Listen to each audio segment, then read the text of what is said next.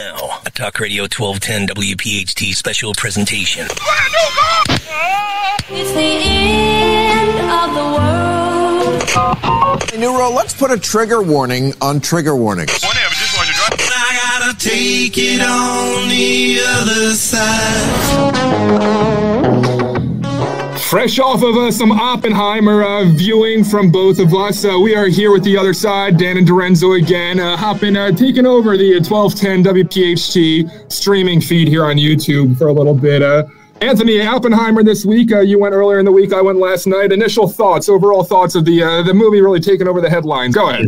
lived up to the hype and then some. Like straight up was as engaging as I expected. A lot of character development, a lot of just so much detail in the cinematography. And obviously, you knew the story was going to be in depth and kind of geopolitical. Uh, but the way that it's done, I, I mean, we all know how Christopher Nolan runs uh, things when he's in charge of a movie like that. I think this really has been the peak of of what he's been able to achieve. Every actor is outstanding. The story is amazing, and I don't know. I, I feel like most of the time, even with someone like Christopher Nolan, who I kind of buy into the hype of, I always feel like these things don't necessarily live up to the hype. But this one, I think, for the first time in a long time, absolutely lived up to the hype. I disagree. I disagree. Yeah, yeah. I, I, I'm not that hipster guy. When there's a popular movie out there, I give it the best shot that I want to like it. Um, first off, three hours is way too long for uh, the film. Um, Yeah, I you used could, to that. Just with Yeah. Marvel, but all that kind But of like, all right, first off, we went to Cinemark over in Summerdale, and uh, they have those like recliners. I got to say, the theater experience coming out of coronavirus, man, it is freaking awesome to go out and sitting in a recliner. It was very relaxing. I I didn't doze off at all, even though I was fearful that I would sitting back in the recliner. A three hour film. Look, I, I don't know if it's because I'm spoiled because we're in the golden age of television. Um, you look at HBO's uh, documentary um, when they had uh, uh, what the hell is it called? The the Ukrainian uh, uh, disaster. Uh, but like, there, there's so many good television shows that I feel do biopics just as well as what I saw last night. That I, I don't know. I feel like people want to like this more than anything. The the the, the cinematography was indeed beautiful. Uh, you had framing shots. There's a lot of times where Nolan made choices like uh, the, the black and white um, when doing the Strauss trial and all that, or the Strauss hearing to uh, confirm him as a cabinet member. Uh, I don't know, man. It, it's it felt like Nolan trying too hard, uh, almost. I there's a couple times throughout the film, Matt Damon. It's it's not just Matt Damon. Hey, but I, I don't know what it is about him. I just don't find him a good actor, a believable actor. Um, as a general, I, I all I could see was Shelby from Ford versus Ferrari the entire time. Uh, so. Uh, like the, the lead actor was fantastic. I really give Cillian Murphy some credit. Um, but Robert Downey Jr. as Lewis Strauss, I don't know. It felt like Iron Man uh, too much to me. I, it's like, like, like maybe I'm just past the precipice, and, and I I don't know if you agree with me.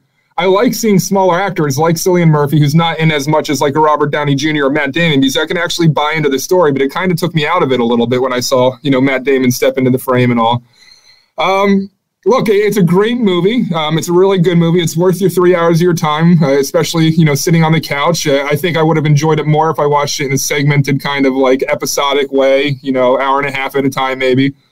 Um, but to think of it as like some kind of magnum opus type piece, man, I just I, I don't buy into that. And I don't know, Christopher Nolan. I, I'm a little bit critical of. I think his sound design's uh, a bit wonky. Um, there are times where they're trying to have a serious conversation, and the background noise is definitely flooding it out. Uh, but uh, I don't know, man. Maybe I'm being a little bit hipster on this, but I, I just didn't find it as good as I expected. I think what it came down to, Anthony, and spoiler alert to a degree, the entire time you're sitting there and Nolan does a fantastic job of building tension. We've known that through Tenet. We know that through everything he's done. Uh, but he builds so much tension to a main event, and that main event being um, the, the you know bomb explosion, the test. Um, it felt like a wrestling main event that just fell short because when it finally got to it, I was expecting a giant explosion, and it was indeed a fascinating explosion using practical effects.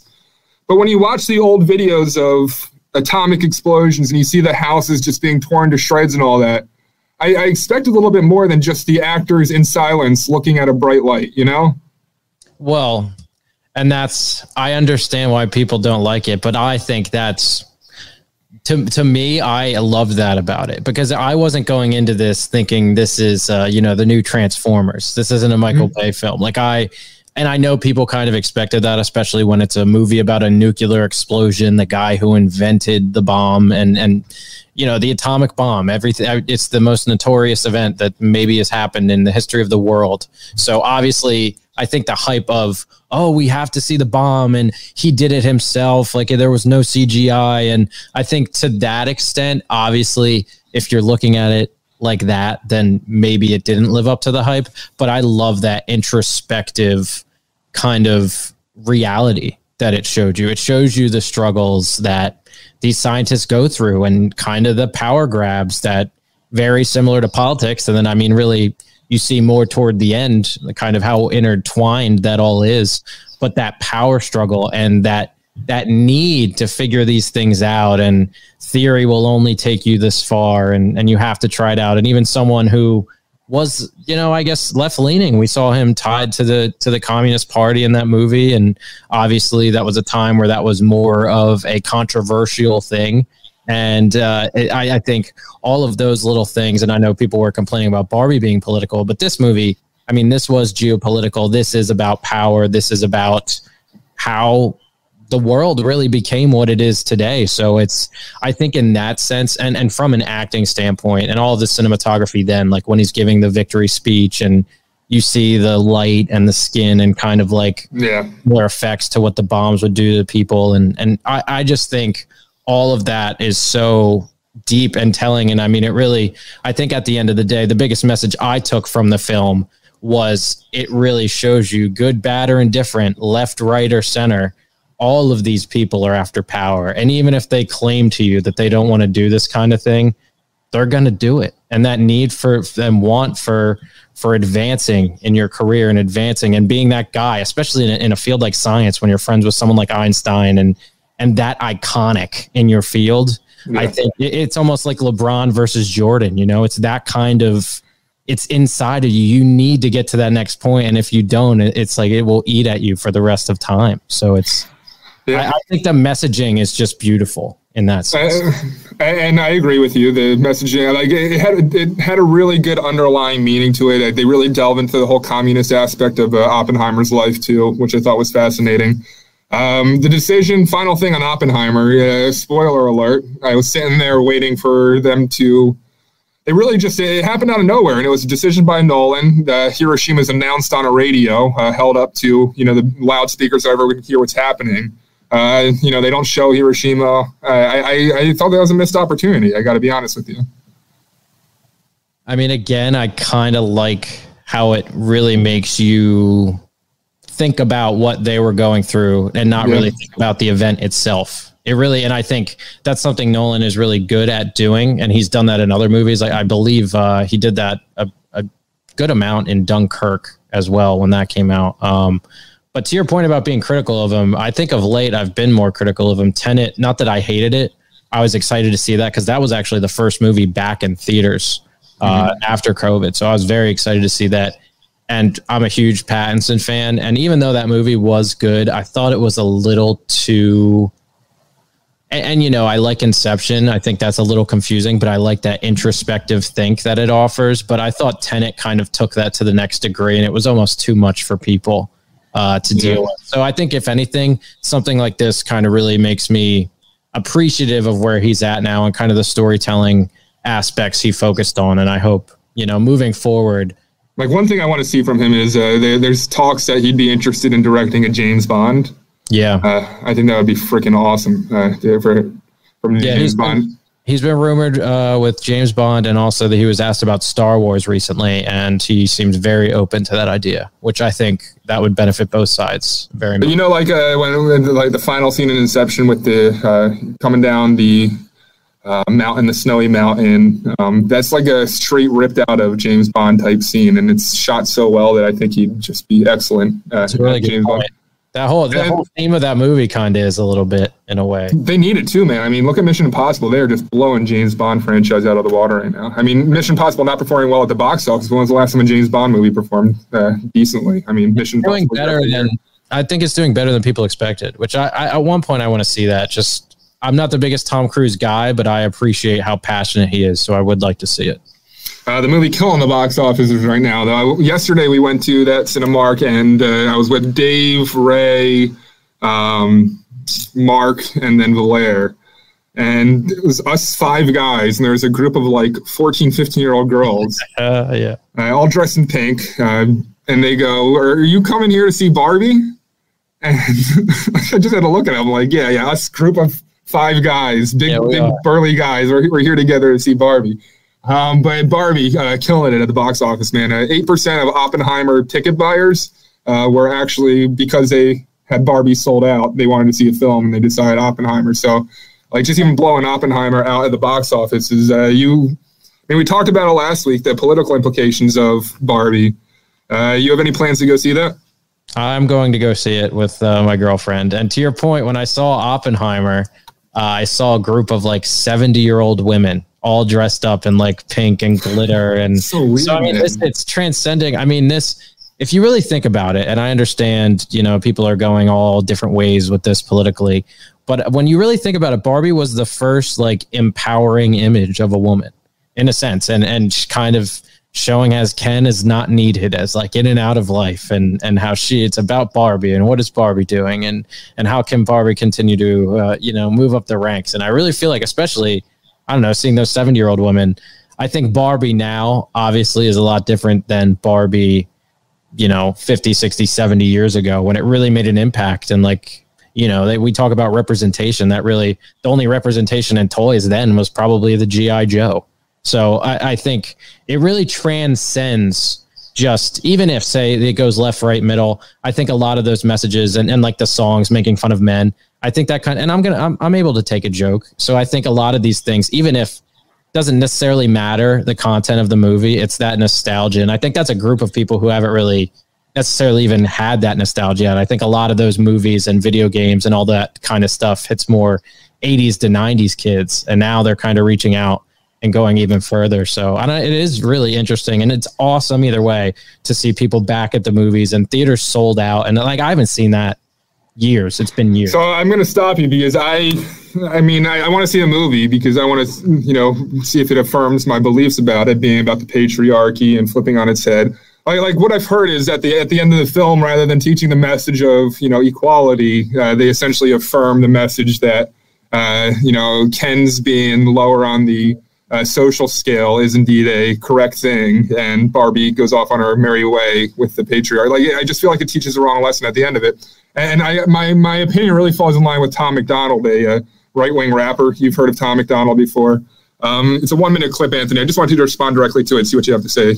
So the Barbie movie dropped and everybody's talking about it. AOC tweeted that she loves how upset Republicans are now that Barbie is too woke and claims that conservatives essentially want Barbie to go back to being some sort of oppressed housewife. I don't mean to take sides here, but I'll go with the Republicans who want to take away Barbie's fictional right to vote over the Democrats who want to give Barbie a wiener. I've been seeing this a lot lately. People on the right that get upset when cartoons and movies go woke, and the left will be like, it's a fictional character. Everybody knows it's a fictional character. The problem is, is that these fictional characters are being consumed by real children. This wokeism that's plaguing America that you're putting in content geared towards children, these are ideas and concepts that are difficult for an adult to keep up with and understand. Why are you presenting them to children who are struggling to learn the months of the year? This is the bottom line. Folks with children are concerned that you're going to turn Barbie into Bobby and confuse the f- out of their kids just to prove how woke you are. Barbie is for little girls. They have a tough enough road ahead of them now that men can compete in women's sports and be woman of the year. So no, AOC. Conservatives are not mad at Barbie. They're annoyed that you've wokeified another historic piece of American pop culture in an attempt to woke wash children. And that's bull. Thoughts?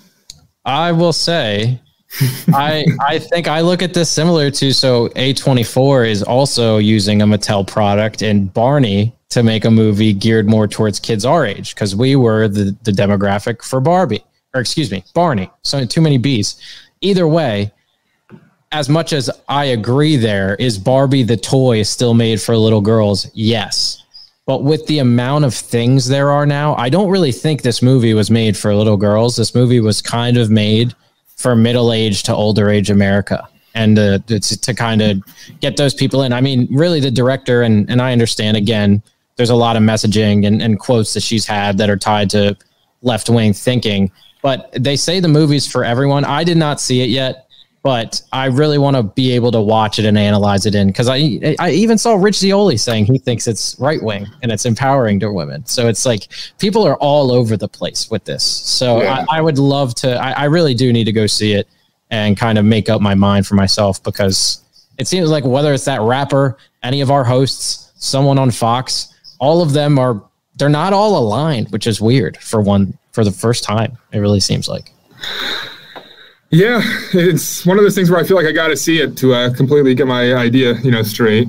Um, one of those things I just I, I don't know where I fall on this one. Moving on topics is the Bronny James situation. And LeBron James uh, has a son, uh, NBA prospect son, who's supposed to go pretty high in the draft. Um, he's vaccinated. I want to put that out there.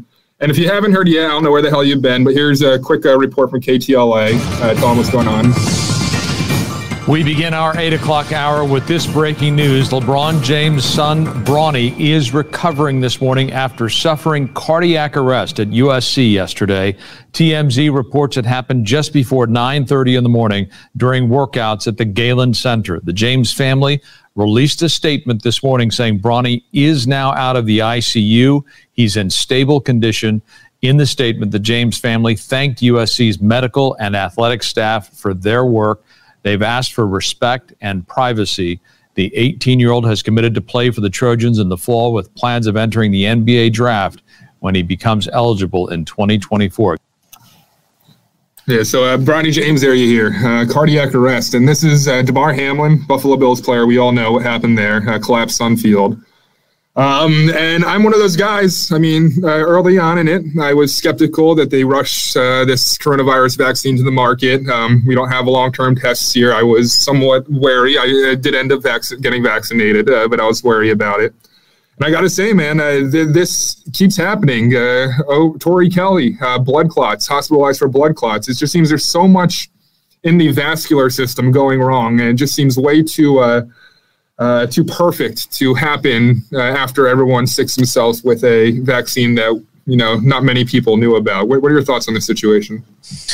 we've been talking about this obviously on the air a lot and something that's continued to kind of make me wonder is are we paying more attention to this or is this happening more often and and even myself like i i passed out i had an experience where i passed out with uh covid not you know and it was it was definitely not fun obviously scary and I mean, I believe I have passed out before, though. It was a, a while ago when I was younger, uh, because I've always been petrified of needles. So that's, you know, a whole nother story.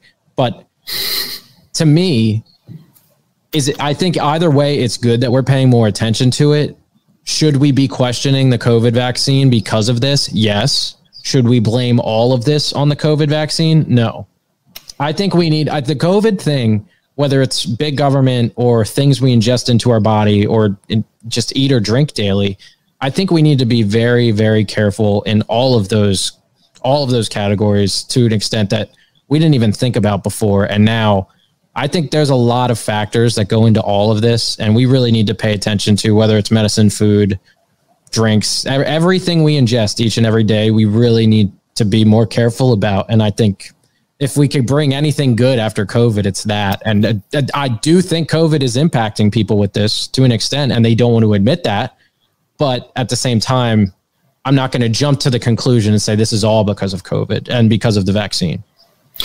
Uh, do you have any friends in your life who are very pro-vaccine, and have you had conversations with them since uh, this stuff kind of rolls out? And have they subsided their ideology a little bit? Or are they still headstrong? You know, pro-vaccine. This is all a conspiracy theory.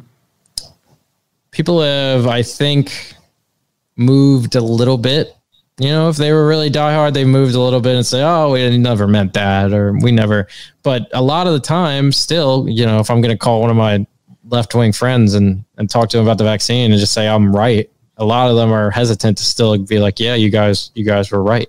Well, we, Like- mean, like we had we had people essentially saying that they, those that don't get vaccinated should be treated like second-class citizens. Like, I I feel we need to have a little, uh, um, you know, look inside of our society and reflect a little bit and think maybe maybe uh, people were wrong. And I, I just wish people were willing to admit it because in my my personal life, Those that were headstrong try to, you know, put on the blinders, turn any kind of eye they can to see all these, you know, medical issues popping up and justify it some other way and away from the vaccine. It's like they're they're an army, you know, covering up for Johnson and Johnson and Pfizer and all this crap. Well, that's that's why we need to take away the team nature of politics. The uh, you know when I used to work with Todd in Hartford, he used to always call it the Yankee suck syndrome.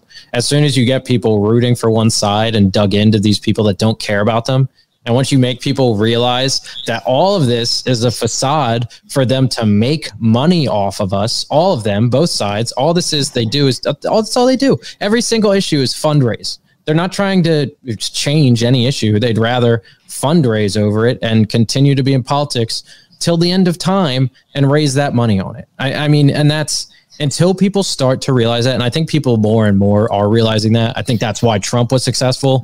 I think that's why people even considered Bernie, even though he's a little bit of an oxymoron because he's part of the structure. I think that's why RFK is gaining traction.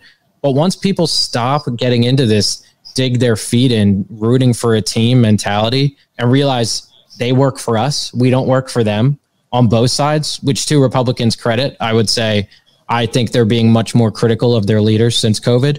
And I think Democrats to they need to do the same thing. Stop defending Biden. You guys talked down on all of the leadership during Trump's administration, so you should be critical of your own guy at the same time. So it's you know, once people start realizing all of that, you know, we need more people to realize that. But I think also on another note, COVID also put those people that were on the extremes and dug in. It made them even more dug in. And now, you know, there are even things like Truth Social or I don't know, it's chat groups where people are so left wing or so right wing that all they hear is what they want to hear and they never get this nuanced conversation like you get on the other side. So the echo chamber. Mm-hmm. The echo chamber. And uh I want to agree with you the the team thing, but I, I, I got to say I'm guilty myself at a team politics to a degree. Well, maybe not because the guy is truly that big of an asshole, and that being Larry Krasner, um, who we we. So so you're talking about this, and I, I want to nod, and but uh, like when it comes to these local politics, Larry Krasner, I got to say, man, I I do headstrong. Anything the guy does, I have to shrug and say it's a bad idea. If it might be something good that he's done, I, I can't think of one thing though, so I don't know. But uh, but on that note, Larry Krasner, man, um, last week Dom and I got a rumor that on Wednesday, this past Wednesday, he'd be having a, a meeting with people and announcing that he'd be leaving for the National Lawyers Guild. It's weird, man. We got like really official looking press releases announcing that he'd be beginning August 1st with the Lawyers Guild. And then Wednesday rolled around and nothing. Um, we, we heard that he called a meeting of all his assistant DA and nothing. Um, that same day, uh, Craig Williams over in the state house uh, announced a 100 page of thing back to the common court, so a common court judge on the impeachment of Larry Krasner. Um, struck down their bill calling for the impeachment. So now uh, Craig Williams filed back a 100 page report essentially looking at all the misdeeds of Larry Krasner that's going to be now be filed to the Pennsylvania Supreme Court. Uh, so Krasner himself will have a chance to appeal that appeal, and that process is still going on. But nothing about uh, Larry leaving uh, for somewhere else. Uh, that rumor has not come to fruition. Um, you know, we were still hoping that by August first we might have something else there. Uh, but something's got to change here. Uh, I'm going to completely switch topics from coronavirus over to Philadelphia crime because shit, man. Excuse my language YMCA, uh, there, there was just an incident outside of, and then you just sent me something from Philly Crime Update. What just happened here in Philadelphia? Yeah, so a one year old infant was shot uh, and is in critical condition, shot by a 14 year old. Um, and it seems like never ending, whether you're on the Citizen app or on Philly Crime Update, there's always something. And uh, this is it's absolutely insane. This needs to change as soon as possible. The fact it doesn't matter if you're left, right, or in the middle. Something needs to change. And actually, you know what? People that probably voted for Krasner and got manipulated by all of his messaging, uh, those are the people suffering the most, especially in a city like ours. So it's unfortunate that we're here, but that's the reality of it. You have to hope, you have to hope somehow he will be moving on. If we could have a fresh slate in November with a new mayor and a new DA, uh, I, I, think that could change a lot for the hope of the police so officers at the very least and the citizens then following there. So I don't know. It, it's it's hard to say whether who knows what's going on there because, like you said, conflicting reports and and not much coverage yet. Uh, but we'll see how that moves forward. I know a lot of even uh, reporters online were saying how oh Larry Krasner's supposedly stepping down tomorrow, yada yada yada. But they're all kind of poking fun at it, saying that it's Yeah. untrue. Yeah. Um, here uh, from Philly Crime Update. I don't know how the heck these guys get like such great content. Um, but here's that call. Uh, I'm doing a little crossover here with Krasner Land because today is it's Thursday right now. Exactly four o'clock is when we usually have Krasner but uh, Dom down the shore. Uh, so let's uh, transition just a sec here uh, to hear this uh, police call for when that uh, infant was just horribly this horrific incident. Take a listen. Paul Class mine, the 22nd District, person with a gun, 1626 North 29th Street. We have a report of a female shot by a 14 year old male. Repeating the 22nd District, person with a gun, 1626 North 29th Street. Report of a female shot by a 14 year old male. No further information. But these two don't know where they went. They're gonna wait from this. You said that was a one year old baby shot. Occupants in a white car. We also open notify simple, privacy, anything, but I'm like, all of them know we don't know where this gunshot was from here. And yeah, he's reporting that it was in the back of the head too. It's absolutely horrific. And just, uh, I mean, last night uh, th- this happened too. And this is outside. This is in Graduate Hospital, which is uh, it's decent. I mean, I don't think they've had many murders there uh, recently. Uh, and this is outside of Y, which is you, you hear the left solution a lot for a lot of this is more recreational centers. But if you can't get the crime in control, the people are going to be deterred away from the recreational centers. Anthony, take out, take a listen to this. Uh, just the, the, the gunshots uh, from this surveillance video that NBC 10 obtained.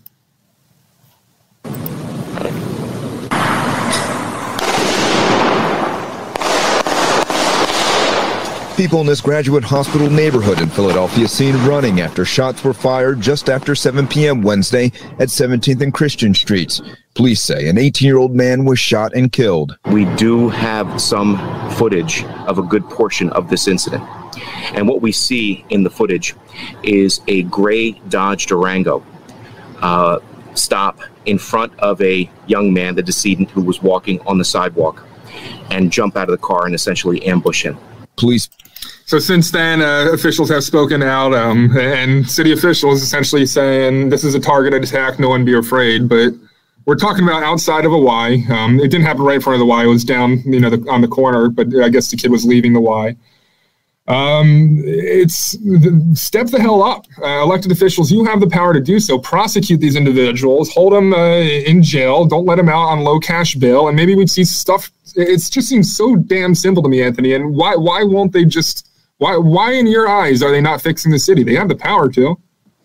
District Attorney Larry Krasner thinks he's some sort of a legislature or or a higher position because he doesn't do his job. Your job is to enforce the justice when crime is committed. That is your job, and he does not seem committed to that job whatsoever at all. So at the end of the day, he should walk out of there no matter what he's doing. Right now, he isn't doing his job. Instead, I mean, we saw it this video. We both played it on air. Uh, Krasner promoting SEPTA and saying, Oh, yeah. "Oh, we need to take SEPTA." And how much money do you want to bet that Larry Krasner either pulled up in his suburban, bulletproof suburban, and his security detail? And that's if he didn't take SEPTA. If he took SEPTA, I guess what they did is probably walk down there with his entire security detail, block off one whole train for him with security at, at all doors, and I'm sure that's the only way he would have done it. So, uh, you know, it's so funny. Whether all this stuff, it's all about PR. It's all about how they. And I'm not coming at the cops because they're the ones who are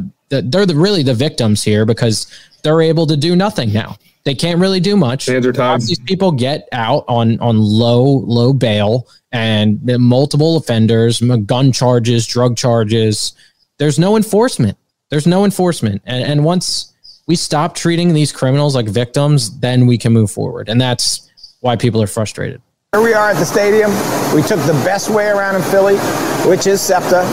Nothing but happy people wearing team colors behind us, getting ready for a beautiful game on a beautiful night after a beautiful ride. Ride SEPTA. I wish I saw that.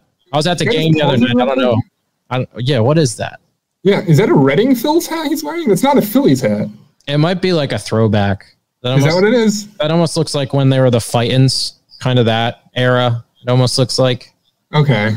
Yeah.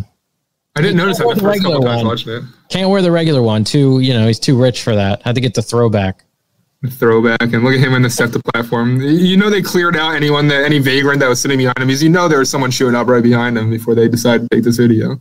Uh, half the time you get on a SEPTA train, it's uh, you know someone smoking on it. There's trash. There's so they like to act like this. And, and don't get me wrong, I want more people to take public transit, and we really do need to commit to it because you know you, you're just inefficient as a city if we're going to rely on Yeah. cars as much as we do I now. I agree. Yep. So Yeah, and then like I, I- I see on Reddit a bunch of liberals, progressives saying like let's close off every other road during the summer and have outdoor cafes like Montreal. Um, you know, if we were to fix public transit, I feel like we could do so much beautify the city, and that's that's one thing I kind of agree with liberals on is let's get this public transit. But this whole like pushing it down our throats, let's ride it, let's ride it, it's perfectly safe. Why do we keep turning a blind eye, Larry? It is not safe, and people will not ride it because they know the truth. We're not freaking idiots like you want to believe we are. Do you want? Yeah. Do you want your uh, single, you know, uh, women alone taking SEPTA at this point? Nobody wants that. No, Kids, like it's hard. And you know, it's just like you said. We can't ignore all of these issues with it. I agree with you. We should have great public transit. Everyone should want that. Everyone should want walkable cities, great public transit. You know, easy in and out. Uh, people who are just trying to go about their days, but it, we're not going to have that if we don't enforce what's currently going on at these places. And, and, so I, I don't understand if people, I don't know if people understand what's going on here. Like if you know you can get away with the crap that you can get away with here in Philadelphia, it spreads like wildfire. And like every time I've ridden SEPTA, you know, since coronavirus, it's I, I've ridden the train, I've ridden buses, and every single time there's not one time that I go on there and there's not an illegal activity going on, or there's not a crack pipe uh, sitting in someone's hand, maybe not being used at that time. It's like SEPTA's absolutely freaking disgusting, and until we're honest with ourselves, it's not going to change. Um, being honest with ourselves, Eagles training camp launches this week. Where do you think we stand? Uh, you, you have Super Bowl? Uh, Super? Bowl. Let's do it. I want to take a chance to plug Mr. Ray Didinger's book. Uh, he uh, just got this out in paperback, Anthony. I suggest you read it. One last read. It's like all his compilations of his sports writing throughout his career. Uh, Tommy and me uh, going strong. And it's one thing I look back with like Ray, what he had with Hershey, uh, where he was essentially, as a kid, able to go up to a fence and meet Tommy McDonald, to hold his helmet and become good friends with the guy. Uh, but that's not the case anymore. But Eagles open practice coming up August uh, 8th. I think that's the Sunday that's coming up on. Um, is that the day? No, August 6th. Whatever it is. August 6th, yeah. Um, so, Anthony, I, I want Super Bowl too, uh, but there's a hangover. Super Bowl losers got that hangover to deal with. Uh, you know, you don't think we're gonna have that? Like our, our roster is built better than last year. I, I I'm not too concerned. That's where I'm at. Uh, obviously, safety, you could bring that up after the entire fiasco there. Uh, but I think pretty much every single position other than that, this the Eagles have improved. And Howie has done just legitimately everything and more that he can. Um, I, I don't know. I, I can't even say anything else about them. It's hard. We've been talking about the Sixers half the time in, in times like this, where there's some dead time because of baseball and people aren't even talking about the Eagles because we're all like, yeah, they got it. They're, they know what they're mm-hmm. doing. You know, they they have a great quarterback. They have a good coach. The GM's killing it. Like, when was the last time we don't we didn't complain about the Eagles? It's absolutely insane. I can't think of a time in my life where I've trusted a franchise as much as I trust the Eagles right now. exactly, exactly. It's crazy, and it's in it's you know it's a testament to, to how they've been running the organization. To your point, is it difficult to get back there? Obviously, it's very difficult. Uh, it injuries are going to again be a factor, but I think the thing that gives me the most confidence is the energy in that locker room from Jason Kelce and from Jalen Hurts. I think it is almost unmatched in the NFL. They bring a unity and, and that I almost I, I don't know if an, any other and I'm not trying to say there aren't other close locker rooms in the league. I know there are, but what Hurts and Kelce have achieved to really lead them a- and and kind of make them a cohesive unit, not just a bunch of guys in a room. I I just think that is the most pivotal thing to have, and and it really I, I think it will take them far. And Jalen losing last year, I know it keeps me up at night sometimes knowing that that he didn't get the ball one more time. So how do you think he feels? And, Yeah. and that guy is the hardest working Philadelphia athlete I think. Dude, I wish. So there was reports that came out this week that Jalen Hurts denied an opportunity to appear on the first season of uh, Netflix's quarterback, uh, Patrick Mahomes, uh, Kirk Cousins, and who was it? Uh, Marcus Mariota. Uh, were the ones that turned out. I would have loved to follow Jalen Hurts last season. That would have been so fascinating to watch. So let's hope. Um, all right, let's move over to streaming. All right, you know what? Give me some Phillies talk real quick because I want to know where you stand on Trea Turner. I mean, I, he's getting booed now. Sat, um, Yep. Rob sat him until the next series. I, I'm, I'm really disappointed. We got to deal with this guy for 11 years. Um, but I'm not, I'm not the kind of not the kind of guy that's like fully out on it. Like I, I know that this is, you know, Castellanos had the same struggles his first season, so I expect him to iron out. But we, we need the wins, man. It's uh, it's not good what we're seeing out of Trea Turner. Are you concerned? It's definitely concerning. Yes. Um, I also booed him when I was at the stadium this week because he, he did deserve it. Uh, it, it- I guess I look at it this way. A lot of the times, uh, we didn't even know if Nick Castellanos was going to be back on this team. And now, if anything, he's, especially when Harper was hurt, he really has stepped up and he's looked great. And uh, even Schwarber of late back at, he's, you know, he's figuring out how to hit it. He's made a couple good defensive plays finally. So there are rumors that we're trading for another fielder. Um, and they would take over most of the time in left field, and then Harper at first and Schwarber at DH. So we'll see how that goes. But when it comes to Trea, I feel like we just have to play the waiting game. You can't.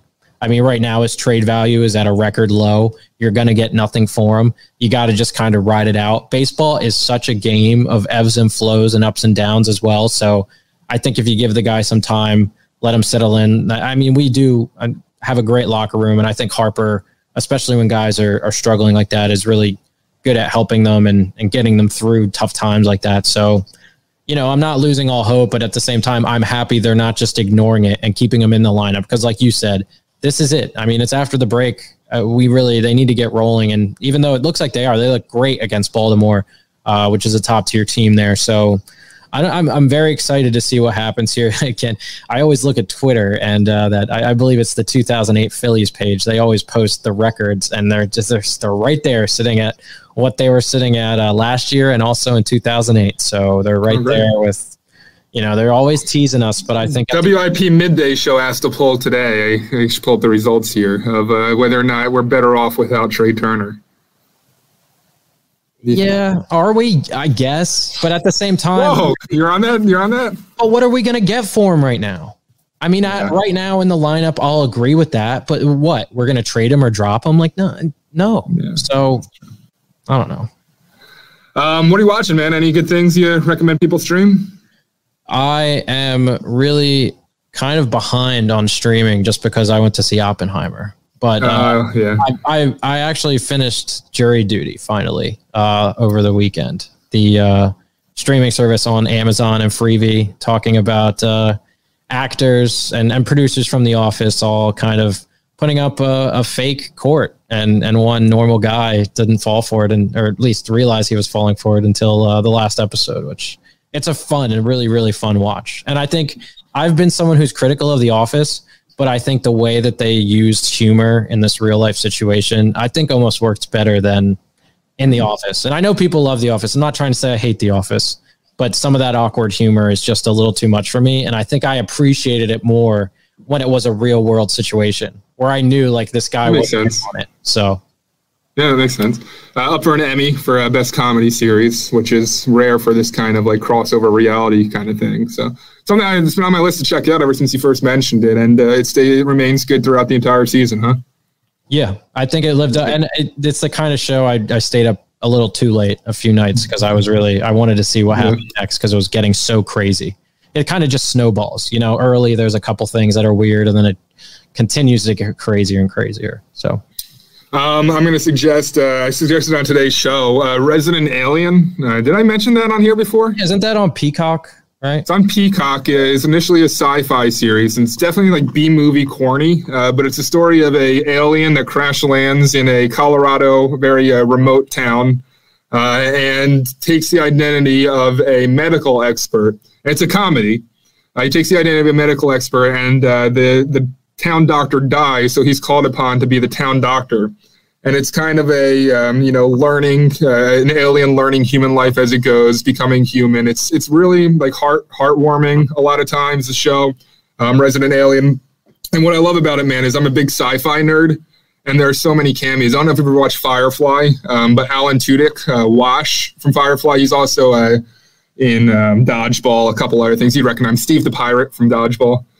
Um, he's he's the lead as the alien, and man, he is fantastic. And and because people in Hollywood, I guess, love Alan Tudyk, um, he has so many of his friends come on. I mean, George Takei has a cameo as an alien at one point. Um, Sarah Connor essentially plays. I, I don't know the actress's name, but the, the person who plays Sarah Connor essentially plays the Sarah Connor character in this. Um, trying to you know work with the aliens to save humanity it's a lot of fun. It's very corny at times, but you like it's one of those shows that embraces the corniness uh, rather than tries to pass it off as you know something uh, valid. So again, Resident Alien sci-fi available on Peacock. I do highly suggest it's worth sitting through those damn commercials on Peacock that they now charge for. Dude, how pissed are you pissed off? Do you have Peacock and Comcast? I do have Peacock, yeah. Like just in June, they decided out of nowhere we were getting Peacock for free, and it's like, oh yeah, you now got to pay for Peacock. I already pay you Comcast like a hundred something bucks for this damn internet service. I don't know why I got to pay you four extra bucks to now watch commercials on my Peacock. Sorry, I don't mean to rant as hard as I do. Uh, but while we're on the aliens, uh, final thing I want to talk about before we head out of here. Yeah, we got a little bit of time.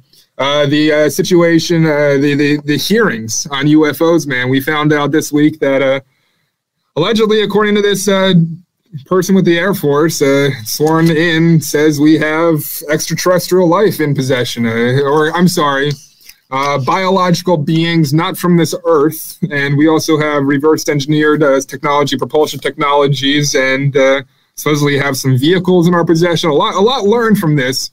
But man, I got to tell you, I, I don't know what it is. Dom, Mike, they are skeptics beyond belief and just refuse to give any credence, any credence whatsoever that this could turn into a real story. But man, we're about to find out that freaking aliens are here on Earth, and it seems nobody freaking cares. What the hell's going on? This why this stuff's been coming out since COVID happened, and just because COVID was happening, you're right. Nobody, it's like, uh, yeah, whatever. Yeah, we, we knew about it. We knew about aliens. Like we've been, there's been movies about it.